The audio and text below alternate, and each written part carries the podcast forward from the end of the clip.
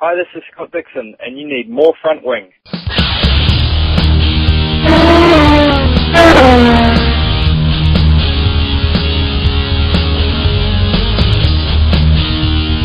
Hello and welcome to another More Front Wing podcast. I'm Steph Wallcraft, joined by my co-editor Paul Dalby, and we are very pleased to have a surprise guest this evening, uh, our longtime friend Tony DiZinno, who's currently with NBC Sports Motorsports Talk. And uh, it's so funny because Paul and I sat down to record the podcast tonight and just happened to see Tony pop online and went, "Hey, wouldn't it be fun to catch up with Tony?" And he was free, and so here we are, getting to to bring him in to uh, to have a great chat about the current goings on in the IndyCar series. We're very excited to have you back, Tony, and uh, looking forward to getting your insight on some of these topics. Yeah, thanks. Uh, good, good to be on again. Uh, I think it's the first time this year. So, think it random is. pop on, of course. Yeah, no, fantastic. Worked out very well.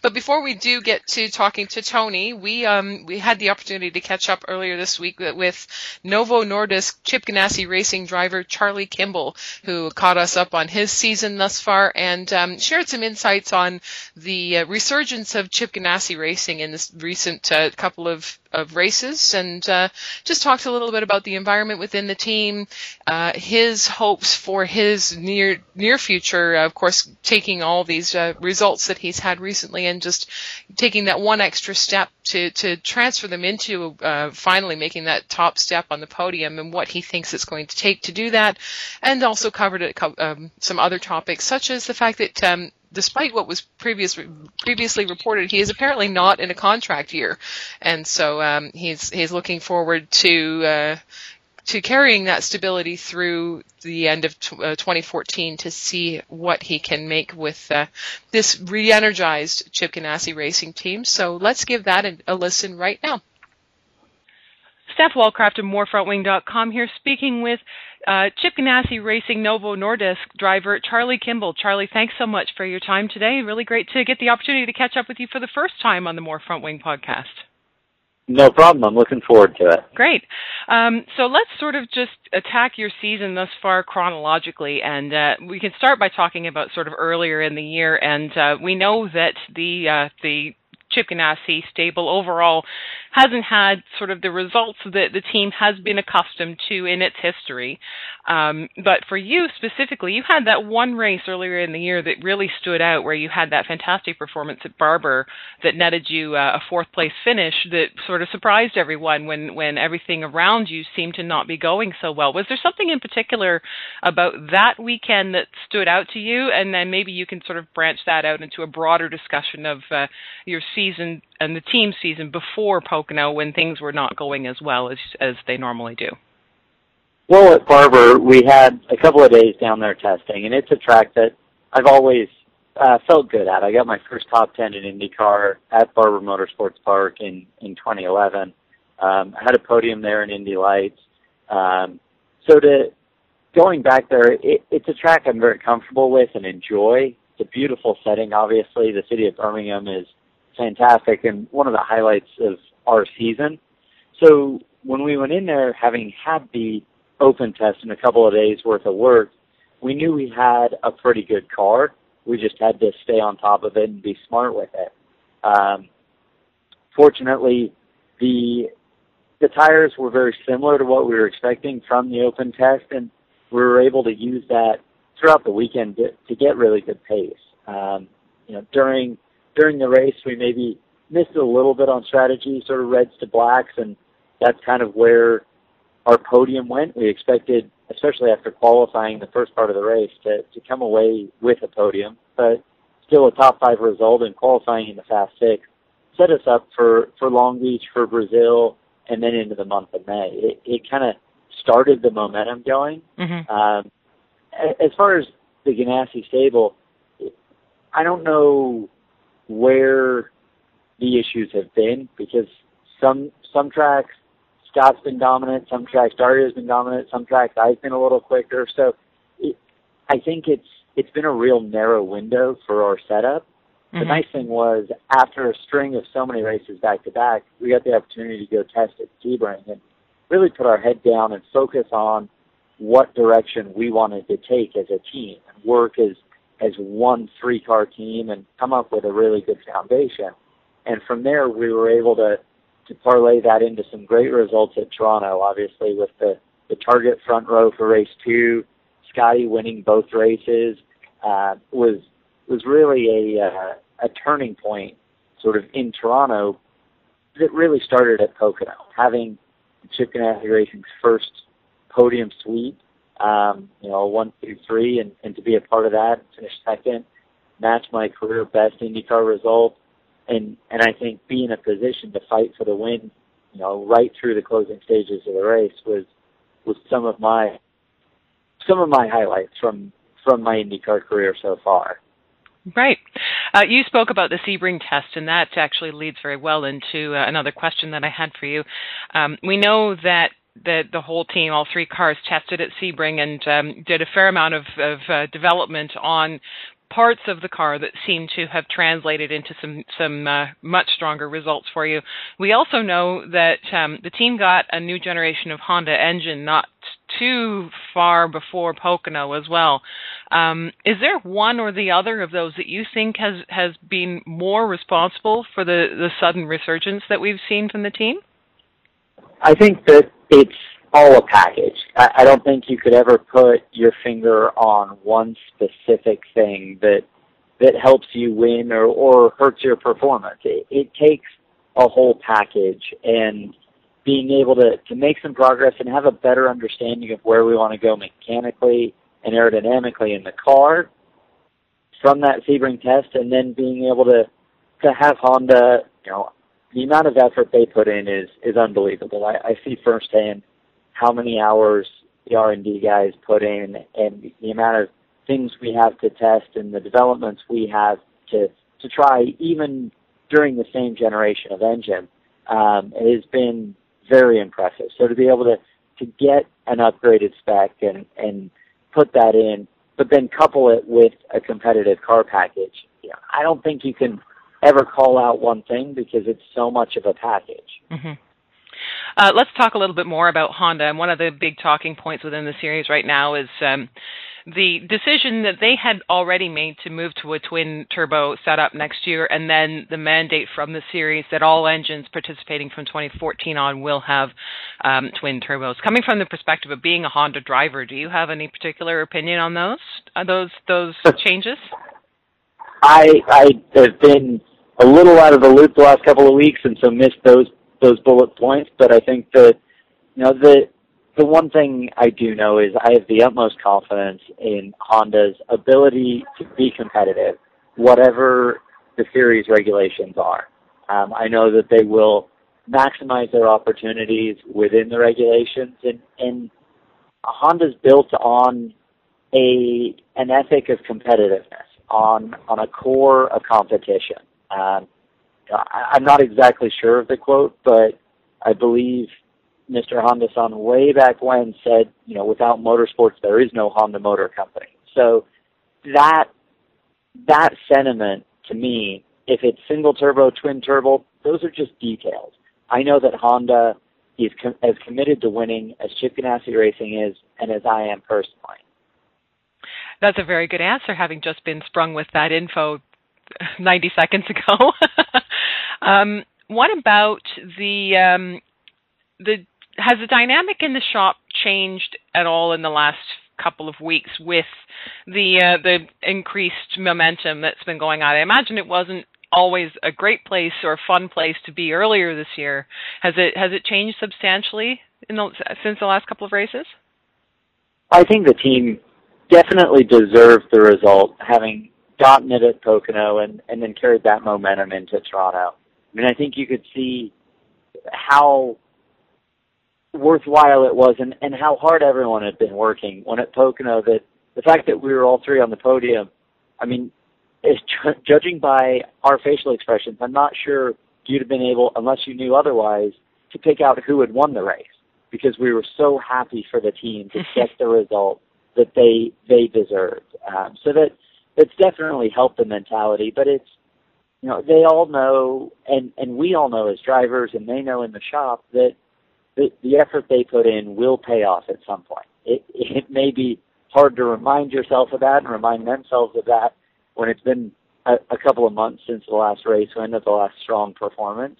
But it definitely, definitely does pay off. You just have to keep working towards it. Right. What about the dynamic within the team this year versus last year? Earlier in the season, we had a chat with Graham Rahal, and uh, one of the things that he shared with us is that last year, being a part of the Ganassi organization, he um, never debriefed, he said, once with Dario or with uh, Scott Dixon. Has that changed at all? Do you feel more integrated into the uh, the target side of the organization this year than you were in the past? Well, I think one of the challenges with four cars is there's so much information, and there's still a limited amount of time between sessions. Um, you know, you still have the same amount of hours in the day and the same amount of hours between practice sessions, between qualifying and the race, that with four times the information, know, it's 33% more. And at that at that point, it it almost becomes more of a hindrance than a benefit to to debrief four at a time because you don't you aren't as efficient or as effective working together. Hmm. I think with three there's there's only three data points to look at, so the opportunity to evaluate those three data points and, and learn more from them is a little bit better. Um, I think that there's more complete communication back and forth. Um, you know, and I don't know that that the debrief has to be in the same room because there are there are great lines of communications between the engineers. And when questions come up you know there's always been an open door policy and and you know both Scott and Dario have, have, and their engineers have come over to our truck and we go back and forth. And you know, there's there is still a lot of information that that transfers and communicates back and forth. So I think it's effective. And I don't know if that's just the dynamic of having one less data point in that same amount of time to analyze it. So sorry, just to to be clear, are you all three of you debriefing at the same time this year, or are you still operating sort of more separately? Well, it's very much a one three car team, and we we share the information, but just the way the trucks are set up, it's easier to debrief uh, directly with my engineer, and then when we have questions and we have things to to talk about, which is almost every time, every session, you know, we'll we'll pop our head into the target truck, or they'll swing by and pop their head into ours. Okay. Uh, now we've been through uh, two of these doubleheader um, weekends. Now that now that we've been through this, and, and and I mean, keeping in mind that of course the team would have been very happy with the results that they got in Toronto. Um, have you started to sort of solidify an opinion uh, on these as uh, from a driver's perspective?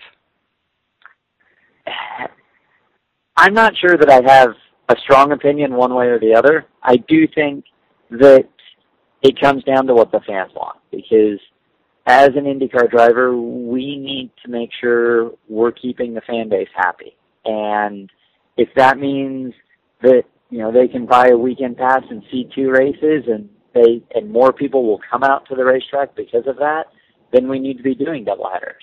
I don't think more than two or three a year is a, a good idea because it's it's very demanding physically, and and I'm not sure that you get two races as high a quality or as high a caliber as you do when you have a single header weekend, um, because everything's built towards that one event.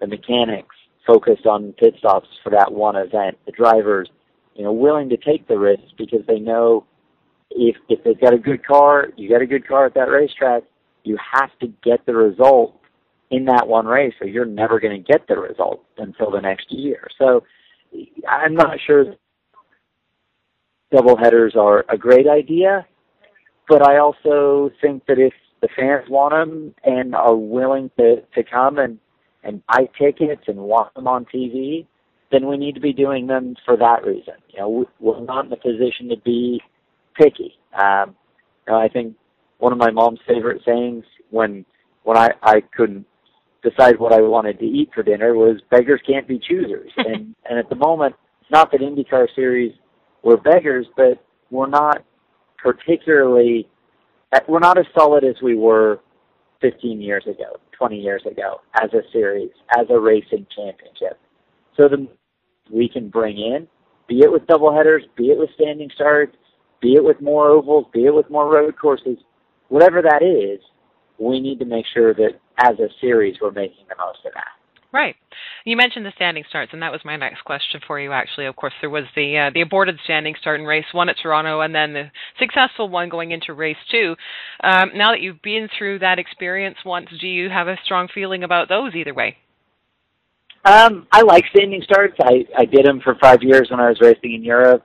Uh, my standing start in Toronto was average to poor, so I would say uh, I'd rather not do them again. But I think we'll we'll have the opportunity to get a little more practice in um, before we we try the next one at Houston.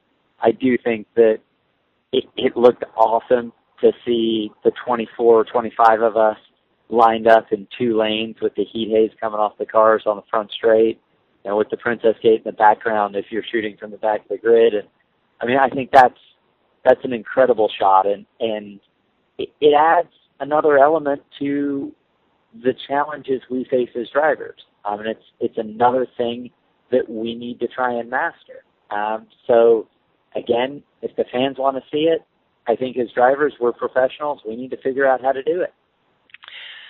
Um, so you this year are in a contract year with uh, with Ganassi Racing, and um, I presume that your desired outcome is to remain with the team. But uh, well, maybe I'll let you answer the question. Is that your desired outcome, and what is your expected outcome?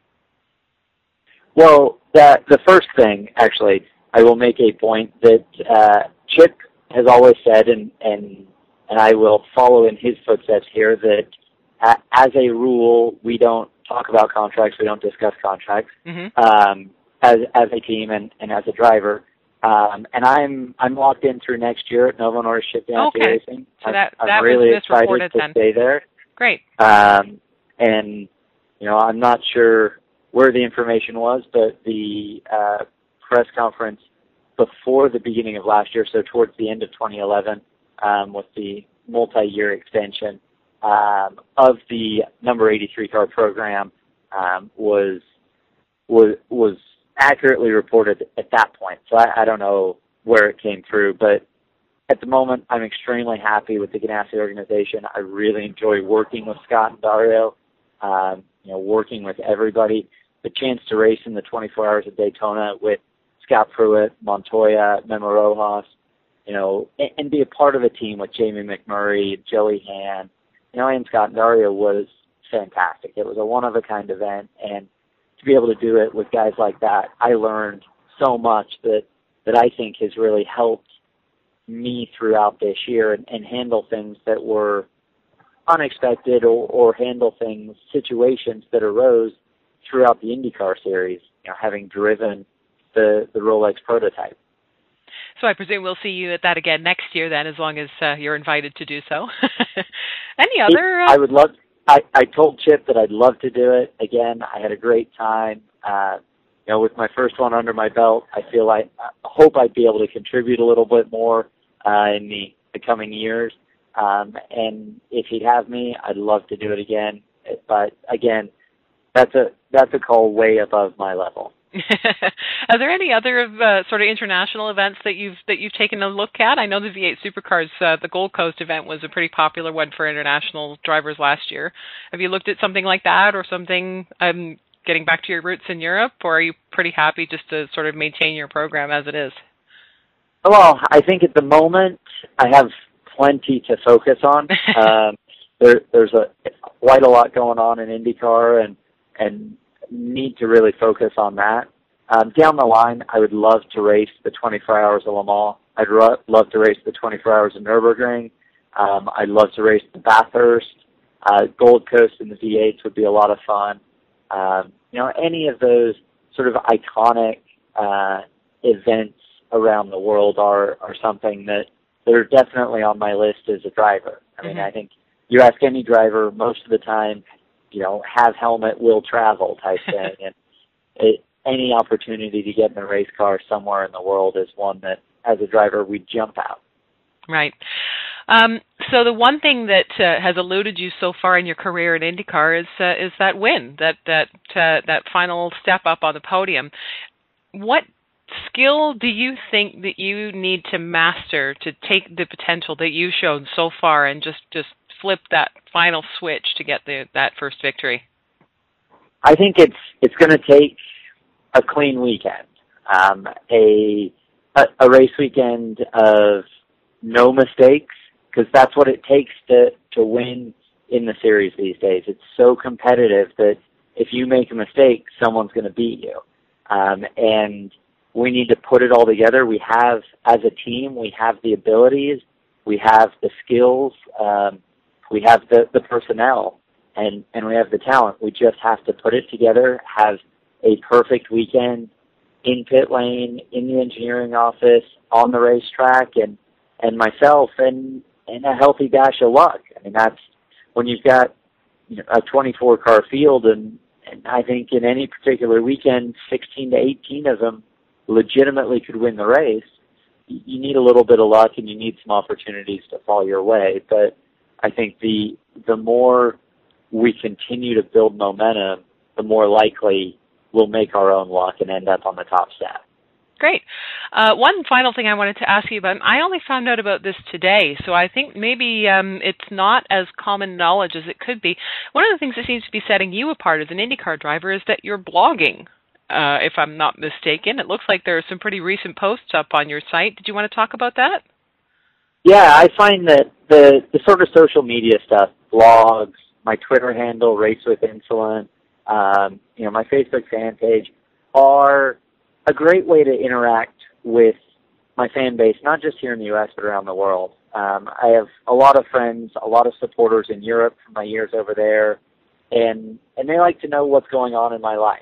I mean, you know, if if it's what I'm doing traveling, the sponsor events I'm doing, and especially at the racetrack. So I find that that a blog is a great way to to keep in touch. Um, and during the race weekends, you know, to do those live blogs, you know, I, I have a little bit of help then to to be able to dictate what I want to say and get it down in writing and be able to to link it to the right sites because I'm awful at that usually. um, but also to to put photos in and and to have real up to the minute updates of of how the weekend's going is a great way to interact and and I think a way for for me to pull the curtain back on the wizard a little bit to show fans a behind the scenes look of what life as an IndyCar driver is really like.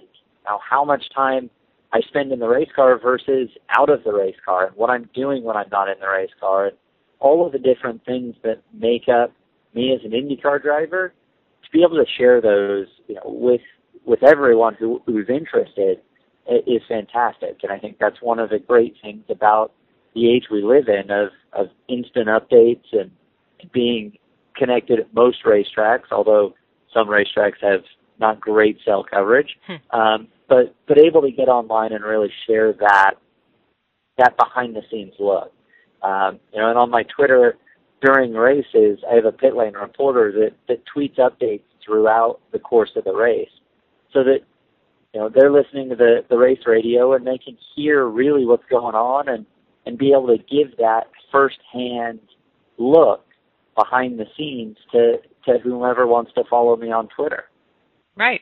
So on Twitter we've got at Charlie Kimball, which is your per, your own account, and then there's also at Race for Insulin, which is the account you just talked about, correct? With the right, it's it's at Race with Insulin. Race with um, Insulin, yes. Yeah, and that's it's all part of the Race with Insulin program with Nordisk, the the Race with Insulin booth in the fan village, the visits I do to, to diabetes camps, to children's hospitals, that whole sort of national program uh, throughout the year, both at the racetrack and away from the racetrack. Right. And the website for the blog is charliekimball.blogspot.com. Correct. That's okay. the one. Great. Well, thank you so much for taking the time to share so much with us of uh, what's going on with, with you right now. I'm sure you're looking forward to getting back to Mid Ohio after missing that race last year. Um, it, it, it is a racetrack that it's a racetrack I absolutely love, and um, not exactly sure what I did to make it mad at me enough to break my hand last year, but uh, I'm going to go have a couple of words with it tomorrow and make sure that we're good coming into this race weekend because it's, as I said, it's a racetrack I really enjoy. Coming off, you know, the the performance at Barber, the last permanent road course we raced at, um, I think we've got the opportunity to to show really strongly. Although, I mean, if if anybody was a betting person, the odds have got to be pretty stacked for for Scott Dixon winning four out of the last six or something. And he's uh, he's pretty quick around here. So if we can learn from him and then figure out how to outfox him if possible, and maybe sweep that podium again for the boss. Fantastic. Well, best of luck to you uh, this coming weekend and for the rest of the season. Thank you very much. Appreciate right. it. Thank you, Charlie. Take care. And fantastic to hear from Charlie Kimball. Our first time having him on the podcast, I believe. So it was definitely great to have that opportunity to catch up with him and hear about his perspective of some of the uh, the dynamics within the the Chip Ganassi Racing organization, and uh, which is one that doesn't always um, have a tendency to be very open with what goes on behind the scenes. But Charlie was very forthcoming, so we thank him for that. Now let's look ahead to the upcoming race weekend at Mid Ohio, and of course we um, also had a chance, some of us did, um, anyway, a uh, chance to look at the timesheets from the open test uh, that happened today. Some of the things that we heard, um, apparently it was rainy for a good part of the day, and uh, a number of people didn't get to get out on uh, early in, in the uh, in the morning, but some useful running was done in the afternoon, and I believe that Graham Rahal did not get out at all. Tony, did you want to to cover that because you were the one who actually mentioned that as we were doing the preamble at the before the show. Yeah, and it's uh, it's a couple of things uh, of note with Graham. Uh, they've mentioned uh, first off, it's the second day of testing this year that he's missed because I believe he had a similar issue at, at the second day of Barber, um, where he lost that day as well. So he had a he had a fuel issue today. He only got three laps in, one of which was timed. Uh, the only the only thing he really was able to get in edgewise was a uh, an Instagram pic showing Ryan Hunter-Reay clearing the track off this morning. so uh, tough tough times ahead because with Jerry Hughes now being reassigned uh, in, into his new role as director of development for the team, they're they're kind of they're really kind of scratching their heads and they need all the track time they can get. Right, a lot of changes actually within that organization that were announced recently. So um, some growing pains going on there for sure. Interesting to see that uh, there was only the one Honda in the top five, but maybe and, it could be considered surprising to see which one it was. Scott Dixon only came in in sixth. Not that we put too much weight on testing day times, of course, but uh, P2 today was Simon Pagenaud, who, of course, as we know, has had uh, quite a bit of running time at this track for with the ALMS, which uh, of course, will not be joining the IndyCar series uh, this weekend at Mid Ohio. I believe for the first time since IndyCar started coming back to this track in 2007. Is that correct, Tony? Unless they were there in 2007 as well, um, and I'm not sure what the date was for that year off the top of my head, but I know since 08 it, it has been the, the joint weekend uh, of, of both of both series. So um, it was a little surprising that they, they dropped it off the schedule for this year but I think it had to do with they they added an additional event at Circuit of the Americas later this year uh, in Austin, so they wanted to keep it to ten races, and uh, one was a casualty. Um, Mid Ohio's still kind of figuring out where they'll they'll fit on the uh, combined USCR schedule next year. So there's both the August option, which ALMS had occupied with this, and uh, the June option that the Grand Am has had in recent years. Mm-hmm. Uh, one of the things that we'll be watching, of course, on the ground at Mid Ohio is what that does to uh, the on the ground attendance, because um, is it going to be enough incentive for people to arrive at the track um, after having done sort of long drives to get there if they don't get to see the two races, or will the four levels of the road to Indy all being in the in the same place at the same time be enough to incite people, or you know, is the fact that it's a big Honda company picnic anyway, mostly, um, make very little difference at all. It'll be very interesting to see, and I don't think anybody really knows the answer until we get there. Yeah, and there's also Pirelli World Challenge on the schedule as well as there mm-hmm. have been in uh, many of the IndyCar events this year. So they still have four classes and more than 70 cars entered. So they'll still have enough events. It's kind of going to be similar to, I think it's similar exactly to Toronto and St. Pete in terms of the number of series and classes that are all there. And is of course the common thread there of the same promoter being responsible for all of those. So perhaps uh, not surprising in that regard that they would have it figured out that people want to see lots and lots of track action, and uh, it'll be interesting to see whether precisely what that track action is makes any kind of difference in uh, in the attendance numbers. So we'll definitely keep an eye out for that. Um, was there anything else that was notable for either of you guys in the in the results, the timesheets from the testing today? Paul, did you want to actually speak on this podcast, perhaps? Hi. Hi, Hi Paul.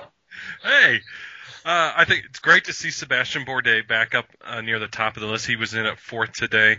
Um, coming off such a, a, a stellar weekend that he had at Toronto three weeks ago, which kind of came out of nowhere with the rest of his season. You kind of wondered, is that a flash in the pan sort of thing, or are they going to be able to sustain this? With him coming and backing that up this weekend, or at least in the open test today, you know, it kind of gives you a lot of hope that that he'll be able to to perform very well. He's got a lot of experience at Mid Ohio as well, so it'd be great to see him have another great weekend like he had at Toronto. Uh, a little bit surprised to see Takuma Sato down in 14th. Uh, you know, they ran so strong on the road and street courses earlier in the year. I was expecting them to be a little bit higher up the charts. Um, a great debut uh, for Luca Filippa or Filippi. Um, 18th, not great and impressive, but as far as I know, that's his first day in an Indy car. I think. I don't think he's had yeah, previous test is. experience. Yeah, he never had any opportunities with Rahal last year. He was he was at Right. Barber for at least one test, but he never got he never got any actual running any running in.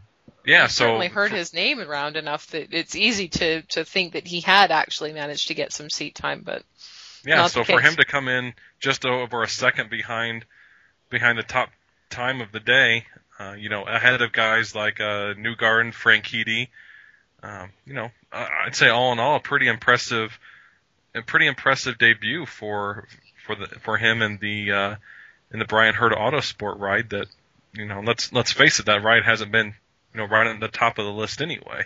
So it's great. I think it's a pretty good debut there. So geez, be an I interesting weekend. I hadn't even noticed that Dario was so low down on the timesheet. I hadn't scrolled that far down. Um, but I mean, as we said earlier, we don't necessarily put so much weight into the test times. We have no idea what they were trying to achieve today, but uh, certainly not used to, even having the season that he's had, not used to seeing Dario quite so far down there. So, Right, but he only ran six, me only ran Yeah, okay, 16 yeah. laps today, so yeah. I won't put a whole lot of weight on it. And you look at the the timesheet; most people were setting their best laps pretty late in the day. It looks like. So with Dario, I mean, he set his on his 13th of 16 laps, but Yeah. you would expect him if he's getting up in the 40 to 60 lap range, like most of the other drivers were. You gotta expect to bump himself up the up the charts a little bit. Tony, did you want to jump in there?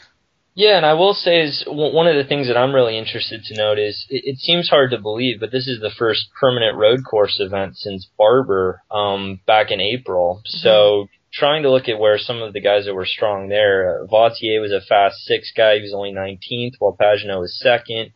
Uh, Kimball was 10th.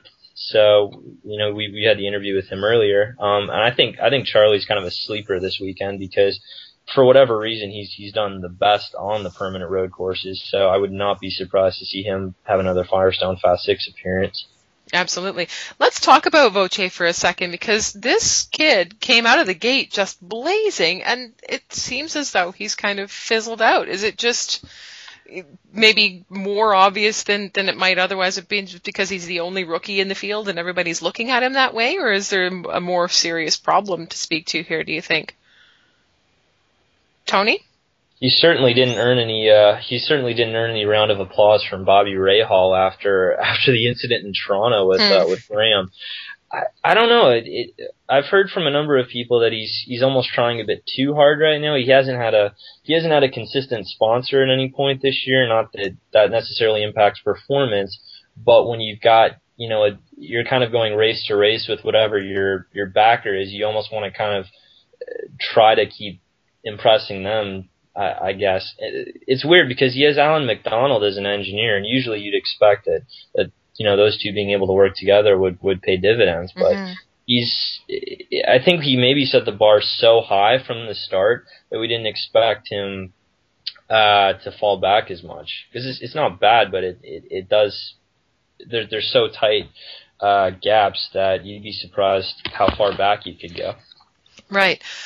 So uh, we mentioned Luca Filippi, or Paul did a little earlier on, and um, we're now at the point in the season, of course, where we're playing musical chairs. So let's talk about some of the other um, seat replacements that will be taking place this weekend. Of course, we've all heard by now that Ryan Briscoe uh, has has not quite recovered enough from his broken wrist that he suffered in Toronto. Had hoped to be back for this race, but uh, is not to be. So it will be Oriol Servia in the number four Panther Racing Machine this weekend, um, and of course that team has worked with him. Is it t- two season, two two races this season that he's he's been with them? Or was it Yeah. just yeah? So um Texas and Iowa. Right. So um, that tryout continues. Although from speaking to um, a couple of people on the team in Toronto, it sounds an awful lot like the team is trying out for Ryan Briscoe just as much as Ryan Briscoe is trying out for the team at this point. So I don't know how um, much headway Oriol's really going to make there. Although certainly his name is is um, in the discussions for a couple of the other seats that appear to be opening up as the silly season starts to unfold. Um, and here's the other one that I found actually very interesting to learn that he was even all that interested still in IndyCar is James Davison, one of the, um, of course, the storied Davison family of Australian racers, and we know him from uh, competing in Indy Lights several years ago. Um, and I think he's actually got some pretty strong results at Mid Ohio from that series. And uh, so he will be in the number 18 Dale Coyne machine this weekend. Um, as I said, a bit surprised to learn that he was still circling around. I thought maybe he had moved on, but evidently not the case. So it'll be interesting to see what he can make of that. Um, did either of you have any thoughts on on that? Any? Are you less or more surprised than I was? I think it's definitely a, a name that, like you said, came out of nowhere. Uh, you know, back when he was it uh, 2009, I guess, when he was driving in in Bryan Herta Autosport for the Indy Lights, and at that time they had a a um, they they had a I'm sorry, he drove for I think Vision Racing's yes. um, Indy Lights team, and I think they were in some sort of technical alliance with BHA at that time.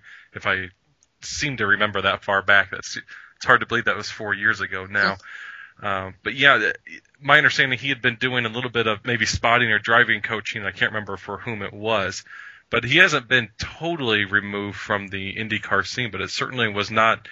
You know, when you, when you start thinking about drivers that are on the short list of of teams going into or, or auditioning for 2014, James Davison certainly I don't know was on the top of many people's lists. So it it is surprising that that Bryan Herta would have plucked him out of the the group to uh, to audition him for for 14. But like you had said, he's had some pretty strong runs. Um, you know, in Indy Lights at Mid Ohio, um, and if I'm not mistaken. Was Davison the one that BHA put in the car at Kentucky when Saavedra stepped out a couple years ago? Or was that Daniel Harrington? I thought that was Stephen Wilson. I I think it was Harrington. Wilson Was it- was, yes, it uh, was. The, You're right. The teammate, and uh, Okay. the thing the thing about Davo that's that's very hard to forget, or, or easy to forget, I should say. Um, he finished second in that year's Lights Championship in 2009, only behind Hildebrand. Again, of guys ahead of guys like uh, Plowman, Kimball, Hinchcliffe. Uh, Pippa, a number of others that have, have already made their, their debuts. So it's not for a lack of, of talent, and he's, he's been around with, uh, a few various teams. I've seen him in a number of sports car events, some of the Road to Indy teams. I think he was with JDC at one point. Uh, and as soon as he was was rumored to get the test uh, about a month or so ago, that's pretty much was the first indication. Okay, if we can we can figure out a way to get the the budget together, he'd be in the uh, he'd be next through the revolving door of uh, of Dale's second car. So. Uh, you know, good on him. I, I think he, he certainly tried and hung around long enough, and, and to see someone that's that's been trying for going back to Atlantics 2006, uh, you know, it's not for a lack of effort. So I'm I'm, I'm kind of happy to see it. I had forgotten that he had done that test. Actually, good memory. yeah, so perhaps uh, not uh, sh- shouldn't be as surprising as maybe it seems to to because I do remember hearing that that test had gone well. So yeah, good for him. We'll see what what shakes out. Um, let's actually take a look at some very interesting statistics surrounding Scott Dixon coming into this weekend. So, Dixie is looking for his uh, fourth win in a row in 2013. That we already know. He's also looking for his third win in a row at Mid Ohio. And uh, if you look at the seven times that the Indy Racing League slash IZOD IndyCar Series has raced at Mid Ohio, Scott Dixon has won five of those. Sorry, six times. Scott Dixon has won four of those. If he wins this weekend, it'll be the fifth time out of seven. And I mean, that's we're at the point now where everybody's you know wondering who might like if it's not going to be him, who would it be? Right? It's it's the the whole if it's not him, who's next on the list because it's probably going to be him thing. Um, though it is an interesting little little factoid that I found as I was searching through st- statistics today that um, one of the two years that Dixon missed at Mid Ohio was 2008, the year that he won the championship. So hmm. that uh, you know, apropos to nothing, but to, for people who like superstition, if he misses this weekend, maybe he's on the road to something. On the other hand, he is totally within reach. Where if he were to get the win this weekend and uh, Ryan Hunter-Reay had another bad luck weekend, as he has tended to over the last little while, then um, Scott could suddenly vault into possibly even the lead of the championship if things go really poorly for Ryan Hunter-Reay. So, uh, and pretty. Helio. And Helio, sorry for Helio. That's that's what I meant. Um, so yeah, pretty pivotal weekend in terms of uh, waiting to see how the championship plays out. Um, can either of you bet against Dixie here? I don't No. know that it's necessarily a lock, just because of the the randomness of this year. It just seems like weird things just keep happening over and over and over again. But I, uh, he would certainly be my smart money. I wouldn't want to bet against him.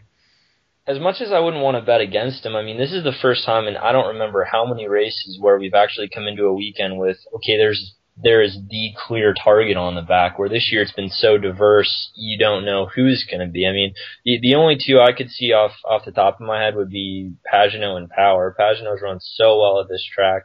Uh, it's another Honda home race. Uh, you know, I think he he has not had, despite the Detroit win earlier this year, he hasn't had kind of a a huge kind of statement weekend. And something tells me that that he's kind of primed primed for that this weekend. So if if not Dixie, that would be that'd be my other my other guy to look at. I'm kind of surprised to hear you say the name Power, Tony, because we, we've all been talking so much lately about how he's really not been at the standard that we've expected. Do you do you think that he's got something up his sleeve for this weekend? I hope so. I I think so. I mean, I, you never know. You you need Helio needs a buffer too for the the championship stake, and, and Mhm. who better to help you know defend against Dixon than his teammate? If it, it's been the reverse in recent years.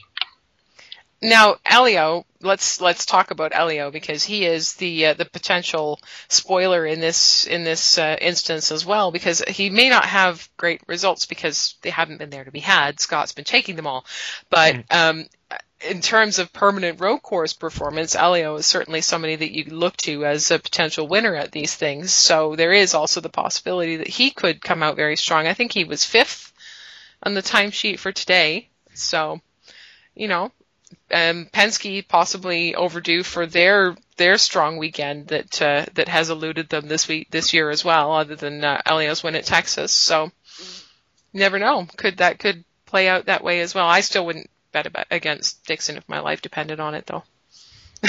so we shall see what happens. If um, Dixon does win this weekend, though, there's another aspect to this, and that's the uh, the manufacturers championship. The points as they stand right now. Now I don't have it right in front of me, but I believe it's a three point gap. I'm just going to look it up. Uh, One, it's one race, yeah. so, uh, morefrontwing.com slash event summary. That's where you can go to find this information at a glance at any point in time. I'm just going to pull it up right here. Chevrolet 99, Honda 96. So very, very close. And I believe that if Dixon or any other Honda driver were to win this weekend, that would put Honda in the lead of the Engine Manufacturers Championship. And I think that might be for the first time since competition began at the beginning of last year, wouldn't it? They would be tied if Honda wins this weekend. Okay. So we, we still have to wait a little bit longer then. but it the potential is there, and I do believe that Honda has not actually led that championship yet since since competition started. So that is something definitely for the next little while to keep an eye out for because uh, they will be very happy campers. Certainly, they seemed quite happy when uh, when we had the opportunity to speak with some of the Honda people um, after the the weekend in Toronto. They were definitely feeling like they they had uh, started to find their way again. So uh, worth Well, the- worth keeping an eye on. There is a bit of an asterisk to what you said because although it's about a you know about as uh, as long shot as you can probably get, if James Davison somehow wins this weekend, Yes. he's already that number 18 entry is already on engine 6 one of the new rules this year is that if you are on your engine beyond 5 your if you win those points don't count toward the manufacturer's championship which starts to bring in some other interesting aspects of this because as we move beyond mid Ohio you look at the names of the drivers who are already on engine 5 you're looking at Dario uh, Graham Rahal James Jakes as I said, uh, Davidson, the number 18 entries on number six. Um, Josef Newgarden is on number five. What do all of those drivers have in common? Those are all Honda entries right Mhm. there. That list, by the way, can be found on morefrontwing.com right now. It's uh, it's one of the top. It's in uh, the ticker at the top of the page, but you can also, if it does leave the ticker in the next couple of days, you can find it down at the bottom in the in the headline section, uh, and that will give you the table that shows the the engine that every entrant is on right now in that. In in that engine consumption update that was released by IndyCar a couple of days ago. One more thing to note about the um, the over five engines rules, and this one is not a new one, but it is worth noting, is that if you change into your sixth engine, no matter the circumstance, whether you've mileaged it out or not, you will serve a 10 spot penalty on the starting grid for the following race. So we're getting into the point in this season where that is factoring into things as well. Absolutely. And there's a lot of miles still left in this season. And uh, I would just glancing over this list without counting numbers here, I would say at least half of the cars are on engine number four. You know, it, so if a lot of these guys start to have, if they have an engine problem this weekend, that puts them on engine five, which means they would have to go to Sonoma, they'd have to go to Baltimore, they'd have to run two races at at uh, at Houston and survive all of those miles assuming they would mileage out around those four races to get a fresh engine without penalty at, at Fontana. Now, here's one thing that I wasn't clear on, and maybe one of you has the, the answer to this question, and if not, I'm going to try to seek it out this weekend. Um, once you get into your sixth or older engine, is, does the rule still apply where you can get a free change if you have the problem during the race? Or does that get forfeited when you get up into the six or higher? Do you know the answer to that, either of you? I'm pretty sure what happens, and I would need to double check on this, but as I remember what happened last year, this happened to Takuma Sato a bunch, where he had an engine failure, I believe at Sonoma, on his sixth, so he went into his seventh, or it was on his fifth and he went to his sixth, so he had an auto 10 spot grid penalty regardless, even though if you're not on the five engines prior to that, say if you have an engine failure in race, you could get a change out, no penalty. So I think it's once you exceed the max number of engines that the grid penalty applies for the next race. Right. So you get the penalty regardless of whether your change happens as a result of a race time issue or not. Right? I, I believe so. Yeah, that's now that you're saying that and I'm I'm speaking out loud. I, I seem to recall that situation from last year as well. Um, I went through the rule book just to see if I could find anything earlier this week, and I it wasn't clear because the part about the race time exemption is in a different section than the part about the the um, taking the grid penalty every time for your six or higher. So I might just ask around about that this weekend just to be absolutely sure. But um, I suspect that, that you're right on that, Tony. That seems to be my memory. So Now you only take the grid penalty though for the first race you run with that particular engine. right, Right. Right. It's So, for the so if you go on your s- ten, on your sixth engine, you don't take a penalty every event that that sixth engine runs. But weren't there people who served two penalties sometimes last year? Like they would serve one for putting in the new engine and then one at the next race for the fact that it hadn't been mileaged out? I think that happened after Indianapolis. If I I can I, I seem to remember this being the case, but I'd have to I'd have to go look it up. I'm not I'm not 100% sure on that. So anyway, we will get the answers to that, and uh, and we will get them to you. So. Uh, let's move on. And this is this next topic on our list here is one that definitely we want to tap uh, Tony on because Tony has spent uh, many years with a with a deep involvement in the sports car paddocks. So um, this news very interesting out of Sarah Fisher Hartman Racing that they've tapped Lucas Luhr to run a second car for them at the Sonoma race.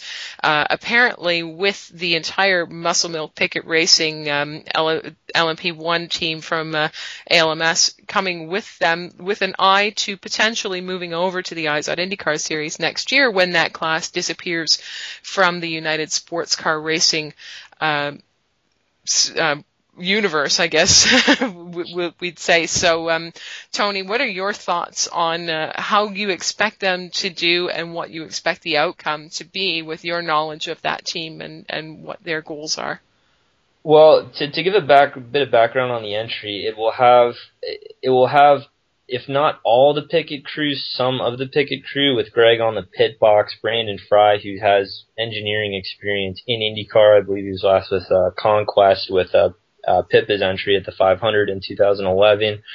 Um, but the car is a second chassis that's owned by Steve Weyrich of RW. Mm-hmm the construction company, and, and NSH, excuse me, SFHR had a press release back at the end of June that outlined Weyrich owns a second car. The team has three cars, but they didn't run a second car at Indy this year.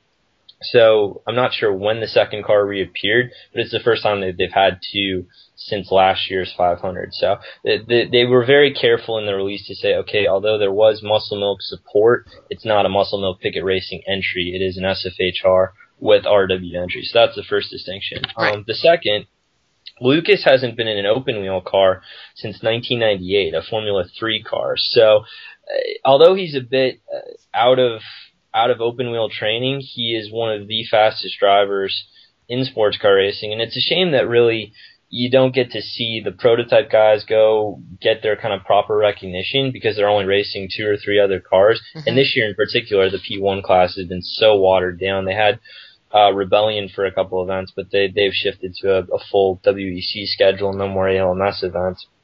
And Dyson hasn't been able to put up a challenge, so Muscle Milk has essentially gone unchallenged. So so Luhr stepping into an open wheel setting, he'll have the chance to race 23, 24 other cars for the first time, and that is, I'm sure, a challenge he'll relish. And I think, given the engineering strength that the team has, I would not be surprised to see them I don't think they're top 10 quality, but I think they can certainly get in the front half of the field, maybe advance out of their, their first round of, of qualifying on Friday, or on Saturday, excuse me. And that's going to be the most important part of the weekend because Sonoma is so, so difficult to pass on that I think they're just, they're really kind of testing the waters. They're seeing how it works. And and Lucas, I think, can actually provide a, a bit of feedback. You know, just he's driven such a high downforce car in these P1 cars to to see how they compare. I don't think he'll have too much of a sweat getting into it. Here's a theoretical for you, Tony, and, and we're getting a little off topic here, so uh, let's not spend too much time on it. But let's say that um, Pickett Racing and Lucas Luhr do make the switch to IndyCar next year. What happens to Klaus Graf? Klaus has uh, other business interests with, with Muscle Milk and with Cytosport, so he could be reassigned to just doing business in Germany or you know I don't I don't see him as as an open wheel guy necessarily. Graf has had some NASCAR experience, but uh, I I think you know if if and it is hypothetical because there's still several directions that they're trying to play out on the, the sports car side, I think you'd see Lucas more than you'd see more than you'd see Klaus. Right. Okay, um, here's another fun one to tackle that's uh, very heavy in the hypotheticals. We've all heard the rumor that Kurt Busch, um, after his test with Andretti Autosport at Indianapolis Motor Speedway, has uh, been making a lot of noise about racing there next May with Andretti Autosport. Well, now there's a new twist in that apparently um, he feels that if he shows up to IMS blind, he's going to have little hope of uh, of success, and so he's now showing interest in running the um, the season-ending race at Fontana with Andretti Autosport, and all of this, of course, um, is top to bottom mentioned that uh, it's all dependent on sponsorship, and so what it really is is a pitch for money and using using the press to do that. But um, definitely is something that will be getting people talking. Here's my question that I'm going to pose to Paul first: Will this move the needle for IndyCar in any way, in your opinion? I think it will. I think he has enough uh, supporters and detractors. I think there are people that want to that would watch just to see him succeed, and I think there are people that would watch just to see him fall flat on his face. I think it, it would be a temporary thing. I, I mean, if he comes and joins IndyCar full time, which I don't think he's even remotely considered doing, I think it would kind of be like the Danica effect, where it would peak and kind of fall down fairly quickly. But on a one or two off race uh, event, yeah, I think it would. I think it would bring some new eyeballs to the series. Whether those stay around long term or not, I don't know, but certainly it would it would help a an event here and there. Tony, any different thoughts on that? I think we have enough data from the races AJ Allmendinger drove earlier this year that he didn't provide nearly the sense on the needle that, that anyone might have expected. And I think, you know, Kurt would do far more than that uh, you know, as as Paul mentioned, you know, you either love him or hate him, and I think he's enough he's enough of a talent. He got up to I think it was 218 or 219 at Indy. That he's got the chops. It's uh, it would be another Andretti Autosport car to help counter the title attack if and when you know, assuming Hunter-Reay is still in championship contention at that point uh, that you know it, it makes a lot of sense to, to be honest. I, I think there will be at least one, possibly two additional cars for Fontana, and that could be one of them. Um, perhaps surprising in a, in a way that uh, he's even willing to do it because we've heard so much about how there are a number of NASCAR drivers out there who have either done their time in open wheel and are not interested in going back or are just flat out not interested in doing it in the first place. And uh, Kurt is one of the few guys we've seen in a while. I mean, other than AJ Allmendinger, but I mean, his situation was a little different in that it, his hand was forced in a, in a way. Um, Kurt is sort of willingly stepping into this at a time when it's a, an unusual thing to see. Is uh, is there anything about that that um, that might be surprising to either of you? I don't see it really as surprising. I think NASCAR, you've got two different drivers. Really, you've got talkers and you've got drivers. And I think you you got a lot of talkers like Jimmie Johnson and and Jeff Gordon and you know some of the other ones of that ilk who you know say the right words. You know, oh, I I grew up watching the Indianapolis 500. I would love to do it. You know, if the right opportunities come along, and you know, by the right opportunities means it's never going to happen. And then you've got doers, and you I mean you can talk about either one of the Busch brothers, um, Tony Stewart. You know, in his former years, I would have put there Robby Gordon. I'd certainly put there. These are the guys that are the ones that, you know, if, if it's got wheels and it's got a steering wheel, they'll drive it. And it hey, doesn't hey, matter. hey, hey! Hold on. Tony Stewart went end over end in Us Weekend this week. I wouldn't, I wouldn't be too quick to dismiss his willingness to put himself behind the wheel of anything he'll fit behind. Oh, well, I'm not saying he's not willing to do it. I'm just saying Tony Stewart's not going to jump in an Indy car again. I don't care what what the the rumor is. He's never going to be in an Indy car again. He may be involved in some way or other in Indy car, but his butt will not be in an Indy car again. Um, but you you look at that that class of guys, and they'll drive anything they can, and and whether that's NASCAR, IndyCar, as you said, the uh, the open wheel dirt cars, if if they wanted to run sports cars, they would. Um, Kurt Busch, hell, he drove a, a a drag racer several years ago. You know, these are guys that just want to drive and drive fast. And anytime they can do that, they're going to. And they want to drive against the best competition and the best events. So it's not a surprise at all to me that Kurt Busch would would would be interested in, in driving an Indy car in the Indianapolis 500, but he knows he can't just come in and jump in and do that right away. So it makes sense for him to have experience at another high speed oval. I had kind of thought during May that he would run in Pocono because I think that probably is a little bit more tailored toward Indianapolis than California, but we didn't see him there. I'd be surprised if we don't see him at California though. Is the assumption then that he wouldn't get as much track time as as usual then in May due to other commitments? Is that is that the thinking behind that? Because certainly the month of May offers more track time at uh, Indianapolis or any racetrack really than you would ever get anywhere else. I think he would have a lot of track time. I, you know, NASCAR there. I don't even know if he would qualify for the whatever their All Star race thing is called these days. Um, I, I can't even remember what it what next year's format will probably be, which they probably haven't announced, and it'll be different than whatever it was. Um, but I don't expect him in the in the entry that he's in this year to necessarily qualify for that. So I don't think he's going to have anything to hold him back from committing himself to Indianapolis during that week of practice. So I think he'll have plenty of seat time. I do, I wouldn't expect him to have any trouble getting up to speed. He's already shown he can hop in and go pretty quickly. So I think if he decides to do it, can he win the race? Mm, I don't know if he can win the race, but you know, given enough track time, I think he would certainly he'll hold his own. That's for sure. Okay, well, here, speaking of Indy, here's Paul's opportunity to go on a rant. Um, the uh, the rumor that was that was introduced in Robin Miller's um, Q and A column this week about uh, the apparent discussions going on about moving the Indianapolis 500 to a Monday race. Would you uh, like to take this one over, Paul? Uh, I don't even know where to start. It, it's bad on so many levels. I mean, it, it's it's just an awful idea. There, first of all, there's no need to move it to Monday. But the double, Paul, the double. If they, the double has been done, it can be done. The the the 500 is back to starting at noon Eastern time, which is where it always was when when the double was run before. You know, it always started at 11 o'clock, what was basically Central Time, noon Eastern. So using the time as an excuse doesn't count anymore. Um, Monday, if you move it to Monday, you obviously the biggest problem is you lose your built-in rain date. It's much more difficult for fans to hang around till Monday, travel back, and then get into to work on Tuesday.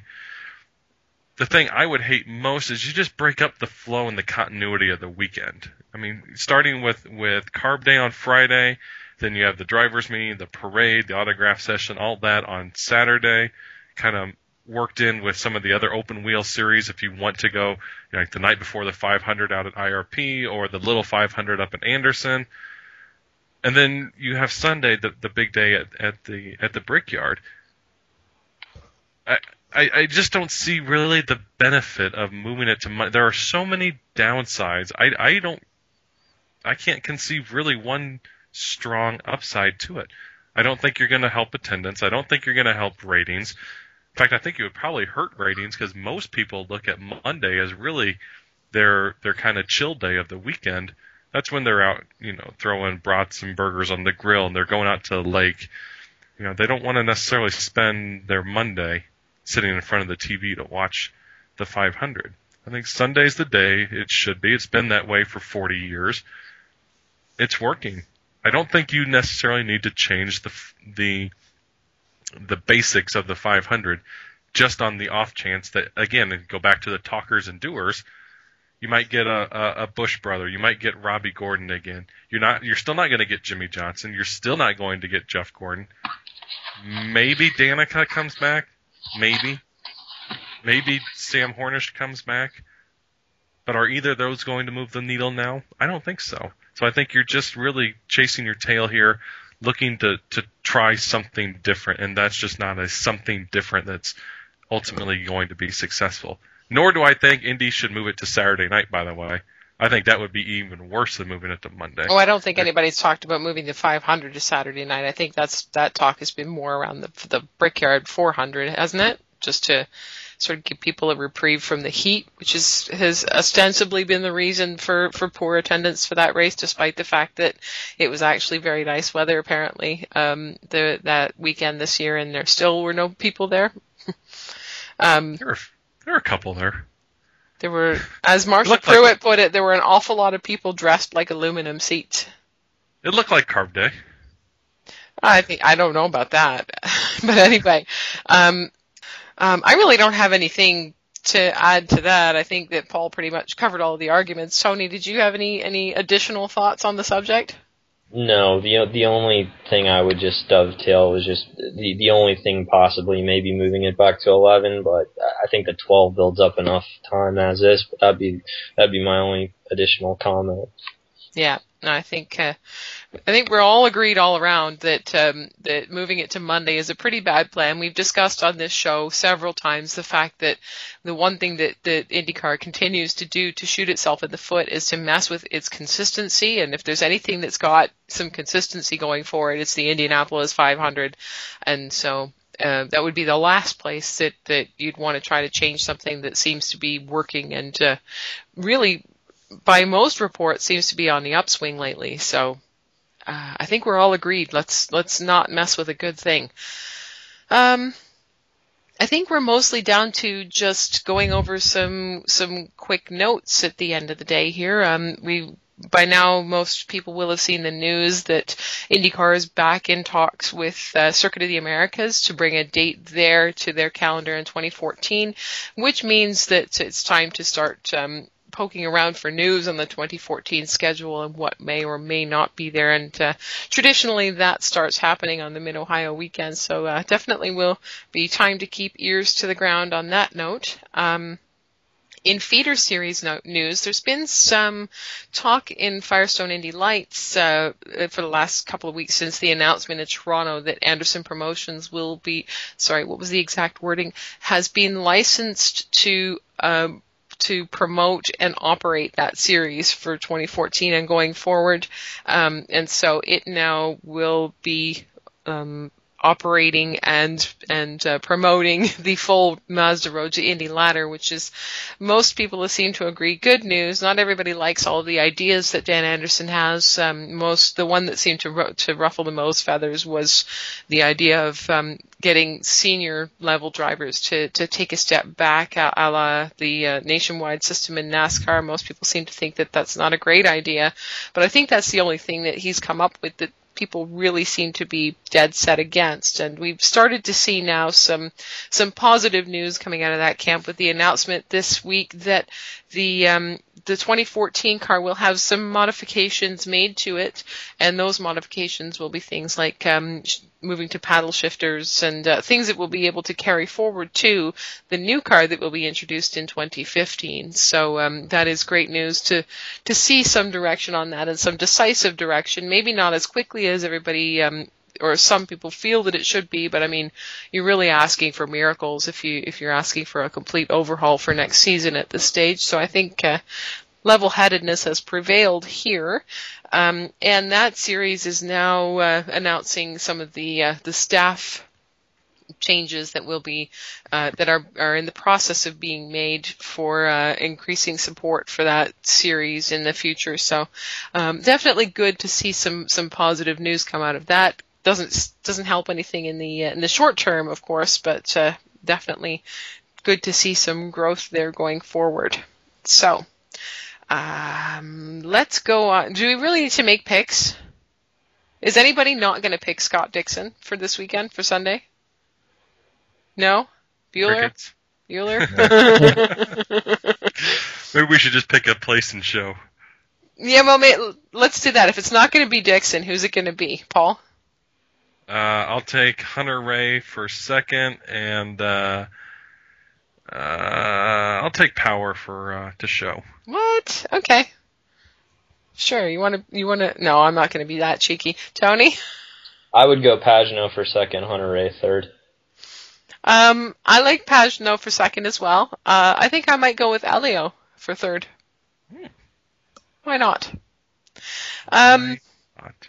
why not indeed? So, as it turns out, I will be there this weekend. I'm very excited to be able to cover uh, a second race weekend in a row from More Front Wing. I'm not going to be there on Friday, unfortunately, because uh, the the better half has to work the day. So we're driving down Friday night, and uh, we'll be there all day Saturday and Sunday. And we're going to try something I think a little bit different this weekend in terms of coverage, um, converting our daily summary posts that we uh, have been trying to do, but have been finding somewhat challenging, to be perfectly honest, and uh, and turning them into live blogs so that um, as opposed to giving you all of the information at once, at the end of the day, we're going to give it to you in short spurts in a post that's constantly being updated throughout the day, and we think that that'll make it easier for us to keep you up to date, and we'll give everybody a nice digest at the end of the day of all the topics that have been discussed throughout the day. So keep an eye out for that um, on Saturday morning when the, the first of those gets underway, and uh, Here's another interesting little bit of news, and I don't think Paul even knows this yet.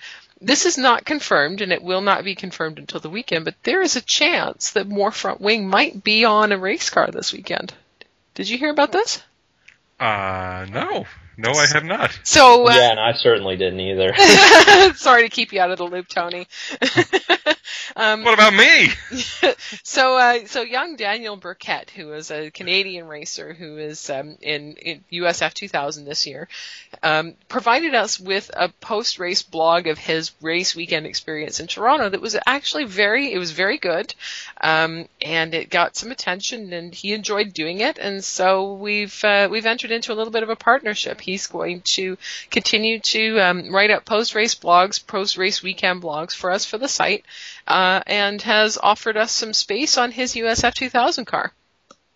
So I'm- That's pretty cool. it is. So I'm going to take a couple of decals down with me this weekend, and uh, Oh, uh, whoa, whoa, whoa, whoa, uh, uh, what? Decals? What are decal? geez, uh, Is that Canuckianese for decals? must be. Okay, so I'm Okay. taking some decals down this weekend. and We almost um, made it through a whole art podcast. I know. Well, it just can't happen. It just can't happen. There's always got to be some cultural difference. You'd think that we were like completely different countries or something. Anyway, so you may see a picture pop up at some point of us being all excited because our logo is on a USF 2000 car. We'll see what happens. No promises, but I'm but I'm taking the stickers with me. So we shall see. It's pretty cool. It is. It is. Um, and so, uh, one final thing, please don't forget throughout the weekend if you're looking for any information, statistics, um, session results, any of that stuff, you will find it all at our event summary. The Mid Ohio event summary will be posted sometime fairly early in the day, um, on the same day that this podcast is posted, and you will find it at morefrontwing.com slash event summary as you always do. And with that, I think we're ready to call it a day. Tony, thank you so much for giving us um, very last minute your time for uh, for your very insightful thoughts on uh, on the coming weekend at Mid Ohio and the other news in IndyCar. And uh, would you like to just tell us quickly where where everybody can find your work? Yep, um, I leave in the morning actually, so this was even better timing to head out to Mid Ohio myself. Um, it's Motorsports Talk, Motorsports T A L K dot NBCSports dot com. It's part of their blog talk uh, network. Fantastic, and uh, very happy to have any partnership with anybody at uh, NBC Sports that we can because we are all great fans of your work. So thank you very much for, for taking the time to uh, to to take part this evening. And uh, behalf of Tony and Paul and myself, to everyone at home, thank you for giving us your time to be in your ears talking IndyCar. And uh, we look forward to keep giving you all uh, the updates from the ground that we can from Mid Ohio Sports Car Course this weekend. And in the meantime, if you need IndyCar news and views, get a grip with more Front Wing.